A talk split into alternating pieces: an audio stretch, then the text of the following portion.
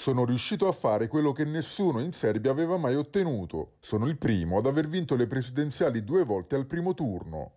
Con queste parole trionfali, ieri il presidente serbo Aleksandar Vucic ha dichiarato la sua ennesima vittoria elettorale. Secondo risultati ancora parziali, Vucic avrebbe ottenuto oltre il 60% delle preferenze, distanziando senza possibilità di replica l'ex generale Zdravko Ponos, intorno a cui si era stretta l'opposizione, che si sarebbe fermato al 17%. La vittoria di Vucic sarebbe netta anche alle parlamentari, dove il suo partito progressista serbo avrebbe ottenuto il 44%.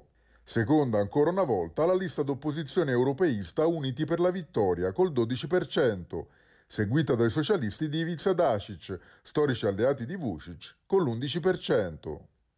Una delle principali sorprese è l'ingresso in Parlamento di vari movimenti nazionalisti e di destra, come i monarchici della coalizione Nada, i filorussi Zavetnici e il movimento Dveri, il cui successo elettorale sarebbe dovuto anche alle tensioni generate dalla guerra in Ucraina.